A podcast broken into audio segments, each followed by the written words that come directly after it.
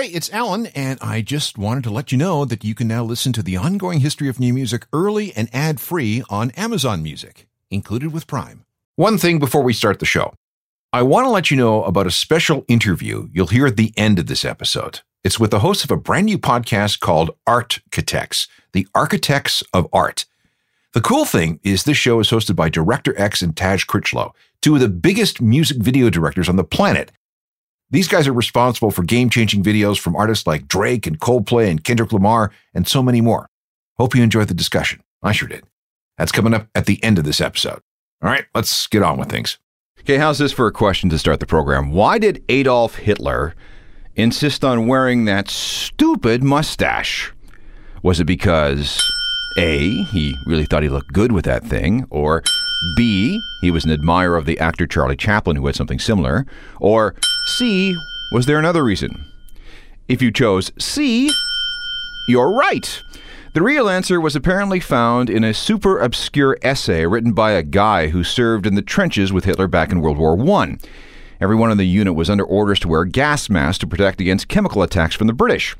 But these masks didn't fit very well, especially if you had a big stash. So Hitler was simply following orders. He trimmed his big stash back so it would fit inside the mask.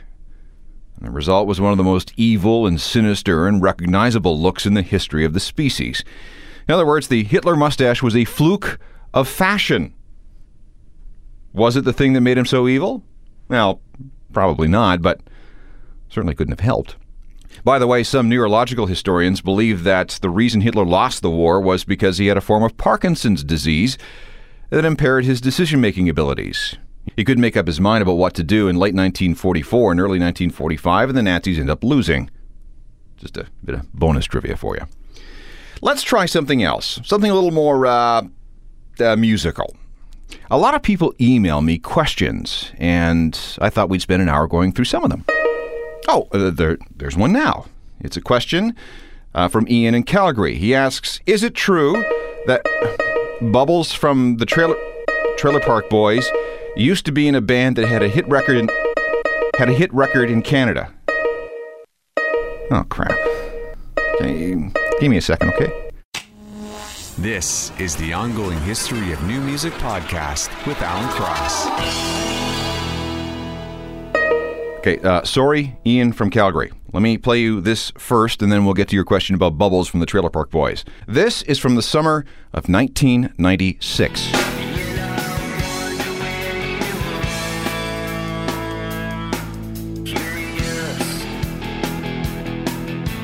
From a place called Pictou County, Nova Scotia, that's a band called Sandbox, with a track entitled Curious. It was a single from a 1996 album released on Network Records called Bionic. Sandbox won 3 East Coast Music Awards and were nominated for a Juno before they broke up, and one of the guys in the band decided he'd rather go to medical school than be in a group. Mike Smith, one of the guitarists, took a job as a sound man in movies and television. He had this character that he did using a pair of really thick glasses a girlfriend found for him in a Texas flea market, and while goofing around on the set of a 1999 movie called The Trailer Park Boys, everyone really liked the character so much that they wrote Mike into the movie. And this is how Mike Smith, guitarist from the Juno-nominated Sandbox, became Bubbles, the Trailer Park Boy, who now sings songs like Liquor and Horse, Take Two. Well, like this. I was down, drinking at the Legion. And I met a girl, she was nice, she was pretty and pleasing. Welcome to the show, I'm Alan Cross, and this is a program all about you. Or, more specifically, some of the questions that people have sent in through www.ongoinghistory.com. Now, before we go any further, let me apologize if you sent me an email and I didn't get back to you. I get about 500 messages a day, and it's pretty much impossible to keep up with the replies. But I do read every single email that comes in, and I put aside some of the more interesting music-related questions so we can do shows like this. So, Ian's question about Bubbles from the Trailer Park Boys is out of the way. Let's try something else. This is one of the most common ones. It's from Lisa in Toronto. It's from Charlene from Toronto. It's from Lyle from Brampton. George in London. Allison from Hamilton. Todd from Canmore. And, well, just a lot of people asked about this one. And usually the email goes something like this. There's a weird spoken word song done in a Cockney-type accent about making a piece of toast. What is that all about? The group is called Street Band. This was a five-piece formed in England back in 1977. They released an indie single on Logo Records in 1978 called Hold On. And frankly, Hold On was an awful song. In fact, it was so bad that several DJs at the BBC flipped the record over in hopes that there was something listenable on the B-side. And this is where Street Band and a lot of other people got lucky. On side two of the single was a song about the simple pleasures of making a piece of toast. Apparently the guys in Street Band had come up with the song on stage during a moment when they needed to stretch for time.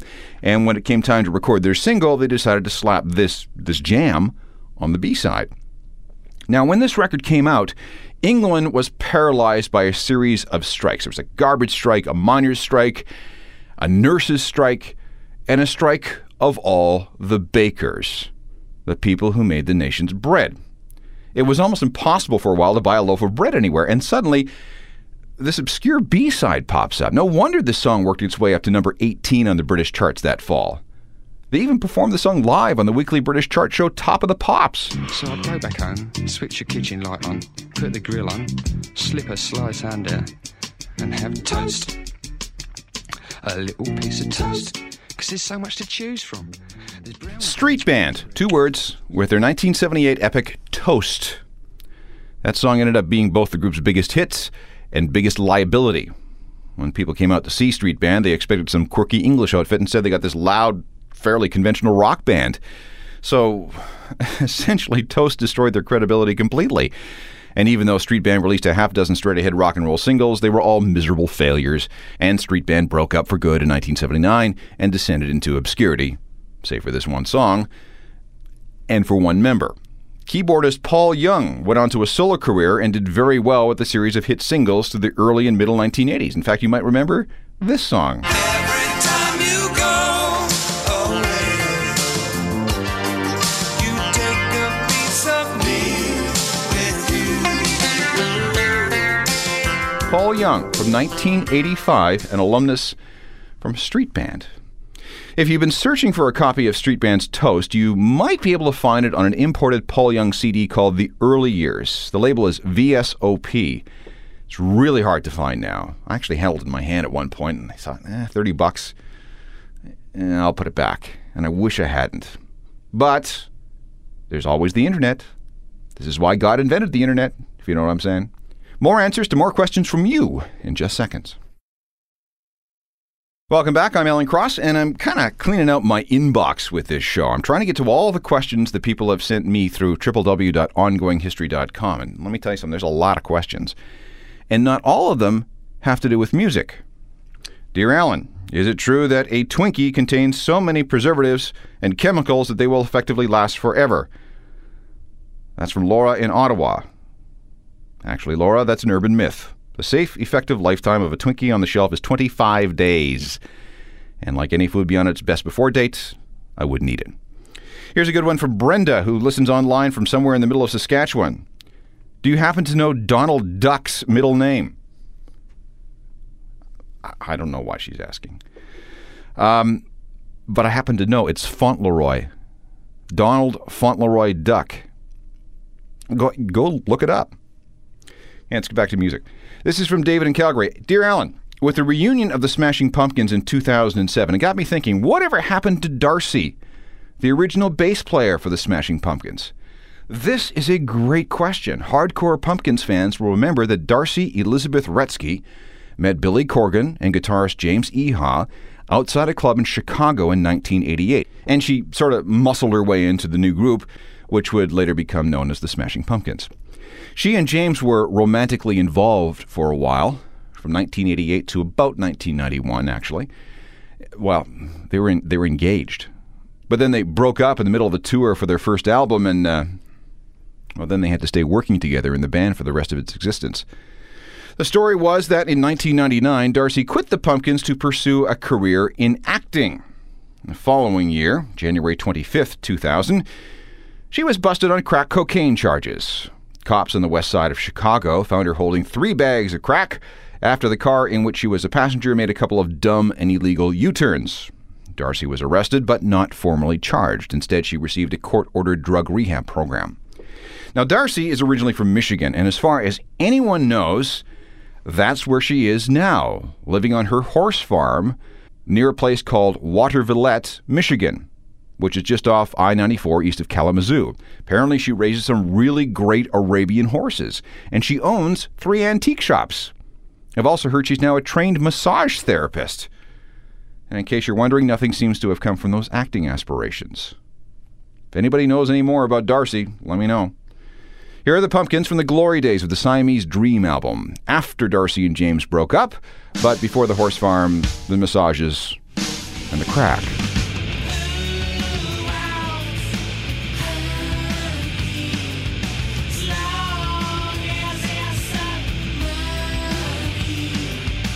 The Smashing Pumpkins, featuring bass player turned massage therapist and Arabian horse expert, D'Arcy Wretzky. Okay, next question. This is from Greg in Toronto. I'm trying to remember the name of a song and the band who did it. It's from the early 80s and was probably done by a local indie band. The lyric goes, I have a rubber in my wallet. I just can't wait to install it. It has a reinforced border. I hope it's still in working order. I'm sure you remember. It's a funny tune. Anyway, I'd appreciate it if you could email me the name of the song and the band. Love to find it somewhere. Many thanks, Greg. Okay, this is easy. It's a track by The Extras called Circular Impression. They're a Toronto band who recorded on the Ready Records label in the early 1980s. The guys in the group were part of the backup band for another Canadian from the era named B.B. Gabor. The Extras broke up and scattered. I know that one of the guys got a job as a chef or a professional cook. And I also know that they digitally remastered and re-released a lot of songs on a CD called Ripe in 2004. And I got your song. Once again, it's called Circular Impression by The Extras. Circular impression, leading to a state of depression. In my walla, walla, walla, walla, wallet, I can't wait to install it. No. The Extras with Circular Impression, a song from 1981, back in the days when you weren't supposed to talk about condoms on the radio, or just about anywhere else for that matter. It was impolite. I get a lot of questions from people asking about collectible and rare records. Usually somebody comes across something in their collection and wants to know if it's worth anything. Well, setting a value on a record or a CD used to be a difficult thing. See, how much a record is worth is dependent on its condition, its rarity, and how much demand there is for it in the marketplace. You could have a one-of-a-kind recording on purple vinyl that was released and deleted on the same day in Cambodia, but if nobody cares, it's not worth anything. Prices used to be set by dealers and hardcore collectors and at places like record fairs. Magazines like Record Collector and Goldmine published annual price guides. In fact, Record Collector still does, and it's used by collectors worldwide. Finding buyers and sellers could also be tough, but then things changed with the internet, especially with eBay. There's also a great site called www.gem.com, and you spell gem with 2 M's, G-E-M-M.com. You can also look up a site called www.991.com. And now it's easy and quick to find out how much a record is worth, or how worthless it may be. The downside of all this internet connectivity is that prices, in some cases, have spiked dramatically. Now, that being said, here's a question from James. He says that he recently acquired a vinyl collection from a friend, and in this collection was a Sex Pistols 7-inch of Pretty Vacant. It's the original release on Virgin Records, 1977, and carries the serial number of VS184. Some guy in New Zealand was selling a copy for $510 US. Wow, that's pretty good. But wait, let's go to the Record Collector price guide. Here it is. The Sex Pistols, Pretty Vacant, serial VS184, 1977 issue, picture sleeve, some with push-out center. If your copy is in mint condition, the prevailing market price for this 7-inch single is £5, which is just over 11 bucks Canadian. Dude, if a guy can get 510 US for what amounts to an $11 record, all the power to him. This is a prime example of buyer beware.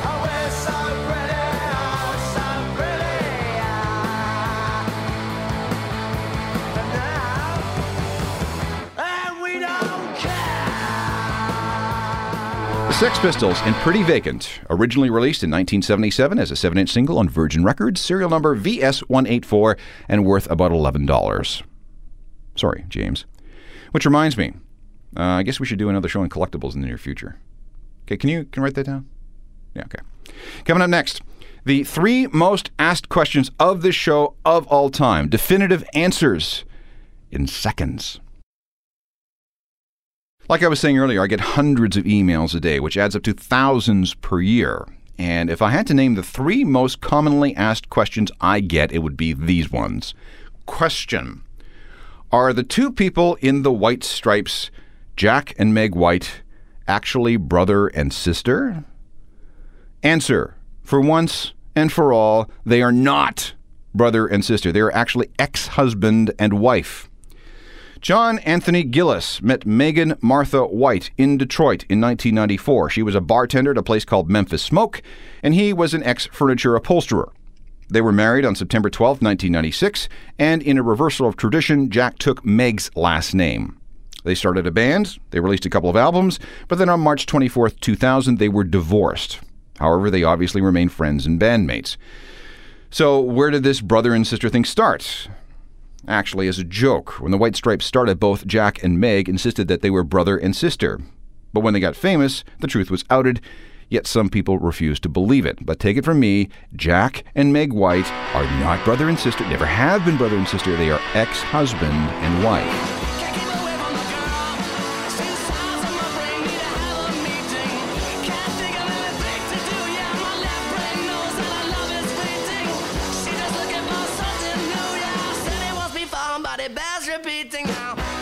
The White Stripes, featuring Jack and Meg White, less than a year after their divorce.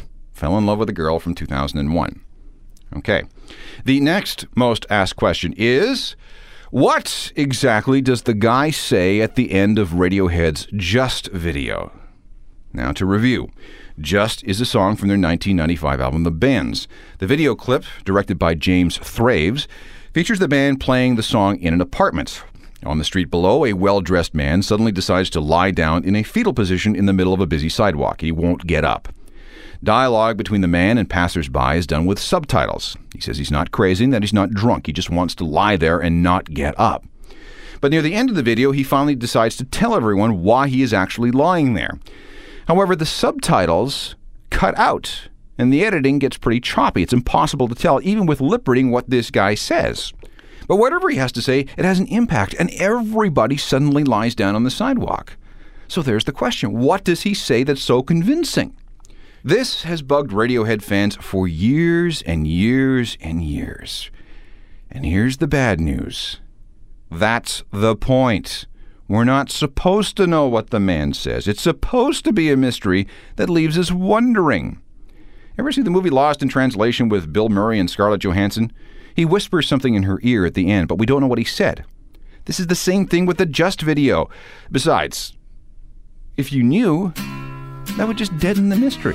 You do it to yourself, you do. That's why it hurts. You do it to yourself, just you.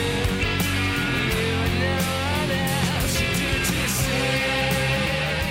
do it to yourself. Radiohead and Just, the song with the video with the mystery. Now, of course, there are many, many, many theories about what the well-dressed businessman says, but they are all wrong. Even the people who made the video, including the band, have no idea what the man says. Again, that's the point. And finally, the 3rd most asked question is this one. Do you think that Kurt Cobain was murdered? My short answer to this is no. Now, there are all sorts of unanswered questions. How did Kurt manage to inject himself with a massive overdose of heroin, put his gear away, and then maneuver the shotgun in time before the drugs knocked him out? What about the fact that the handwriting on the suicide note appears to change? Who was using Kurt's credit card in the hours and days after he died? Why didn't anyone think to check the room above the garden house when they were searching for him? There's more, but you get the idea. In fact, there's been enough for documentaries and books and websites devoted to the subject. Heck, there were even a couple of ongoing history shows on the whole controversy of Kurt's death. But there's something called Occam's razor, which can basically be summed up as this. The simplest answer is usually the correct one. Kurt was a depressed, unhealthy, hardcore heroin addict who hung around with some very weird and bad people. He had an obsession with guns and was certifiably suicidal. None of that is in dispute. His body was so used to heroin that a dose that would have killed a regular person instantly had a delayed effect on him, enough for him to put a syringe away and aim the gun. That's basically it. Now, I like a conspiracy theory as much as the next guy. I mean, don't get me started on the JFK assassination. But in all honesty, I think the whole Kurt was murdered thing is just chasing shadows. But then again, I could be wrong.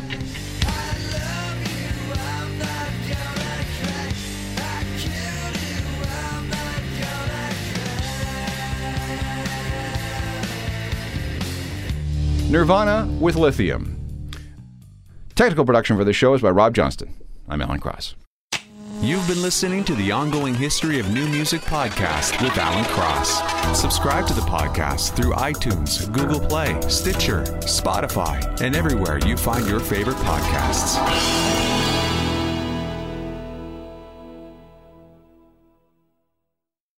Before we leave today's Ongoing History of New Music podcast, I want you to know that we're part of a network called CuriousCast, and CuriousCast has a lot of podcasts available on its network.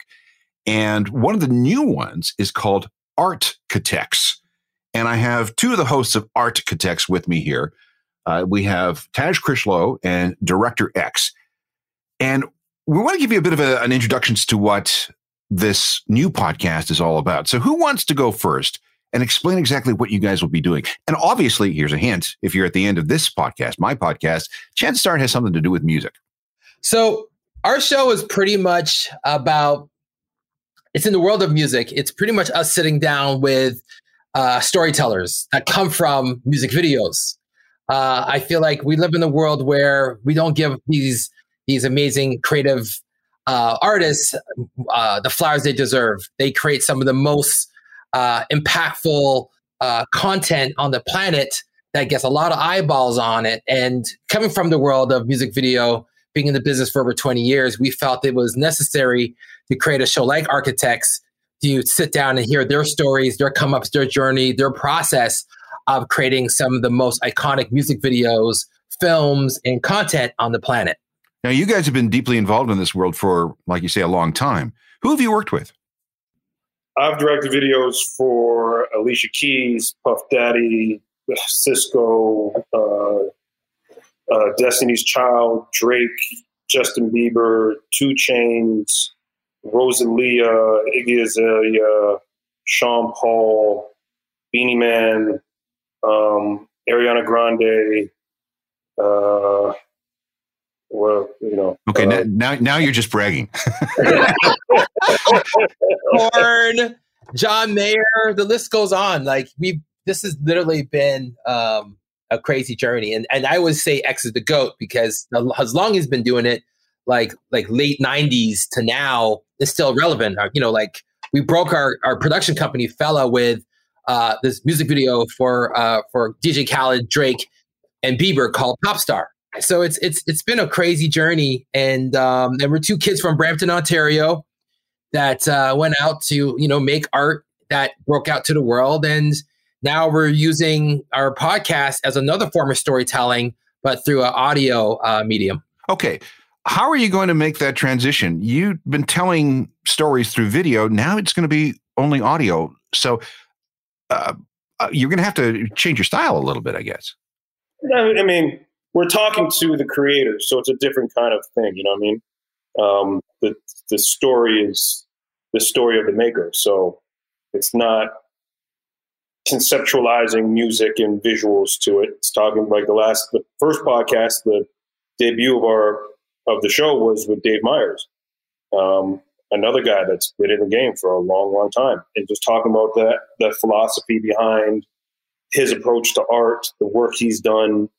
And, as well, digging into some of the larger world issues out there. Like we have a whole talk about Black Lives Matter on that podcast, and being a white director and his perspective coming up in a black music world. So it's just it's a little different than what we're used to doing. Without any spoilers, give me the kind of stories that you'll be telling. Give me an example of a story. I guess the examples is pretty much their come up, what drew them in to get into this world of filmmaking, their influences, their highs, their lows, and pretty much their breakthrough moment. And a lot of times, to your point, Alan, like when you watch a music video, you're just seeing the end result, but you don't see what went into to make that product and that piece of art, as far as the storyboards and the art direction and sitting down with your head department and the collaboration. So it's pretty much we're giving them that kind of, close set behind experience where you get to see the process of how we get to the finish line, right? I've often watched music videos and wondered, where the hell did this come from? What kind of headspace do you have to be in to come up with these images, these storylines, these, things? And I have no idea. Yeah, and that's the point of the show. Like, look, we're probably like around the same age. Like I came up in the 80s era where that's what made me fall in love with music videos, right? The MTV Much Music era, watching videos by like Madonna and Peter Gabriel and like Phil Collins and Michael Jackson and Aerosmith. And I was always fascinated by music videos and the storytelling and the dancing and the style and all that stuff. And that's what made us fall in love with the art. So imagine if you could go back in the days and sit down with Duran Duran and talk about the Hungry Like a Wolf video. Like, what the hell compelled you guys to be in this jungle and just going through this crazy, crazy story, and sitting down with like the best of the best and hearing the stories of the directors working with Madonna and working with the Stones. And that's the beauty about the show. It's like we get that access to these filmmakers, to these artists. I've worked with the biggest and brightest artists in the entertainment business, but learn about that journey, that creative journey, that collaboration to make the work that we see that's now on television or on YouTube. And before we jump, I just want to say, please follow us at Art Catex Pods. I can't wait for this. Sounds like a great series.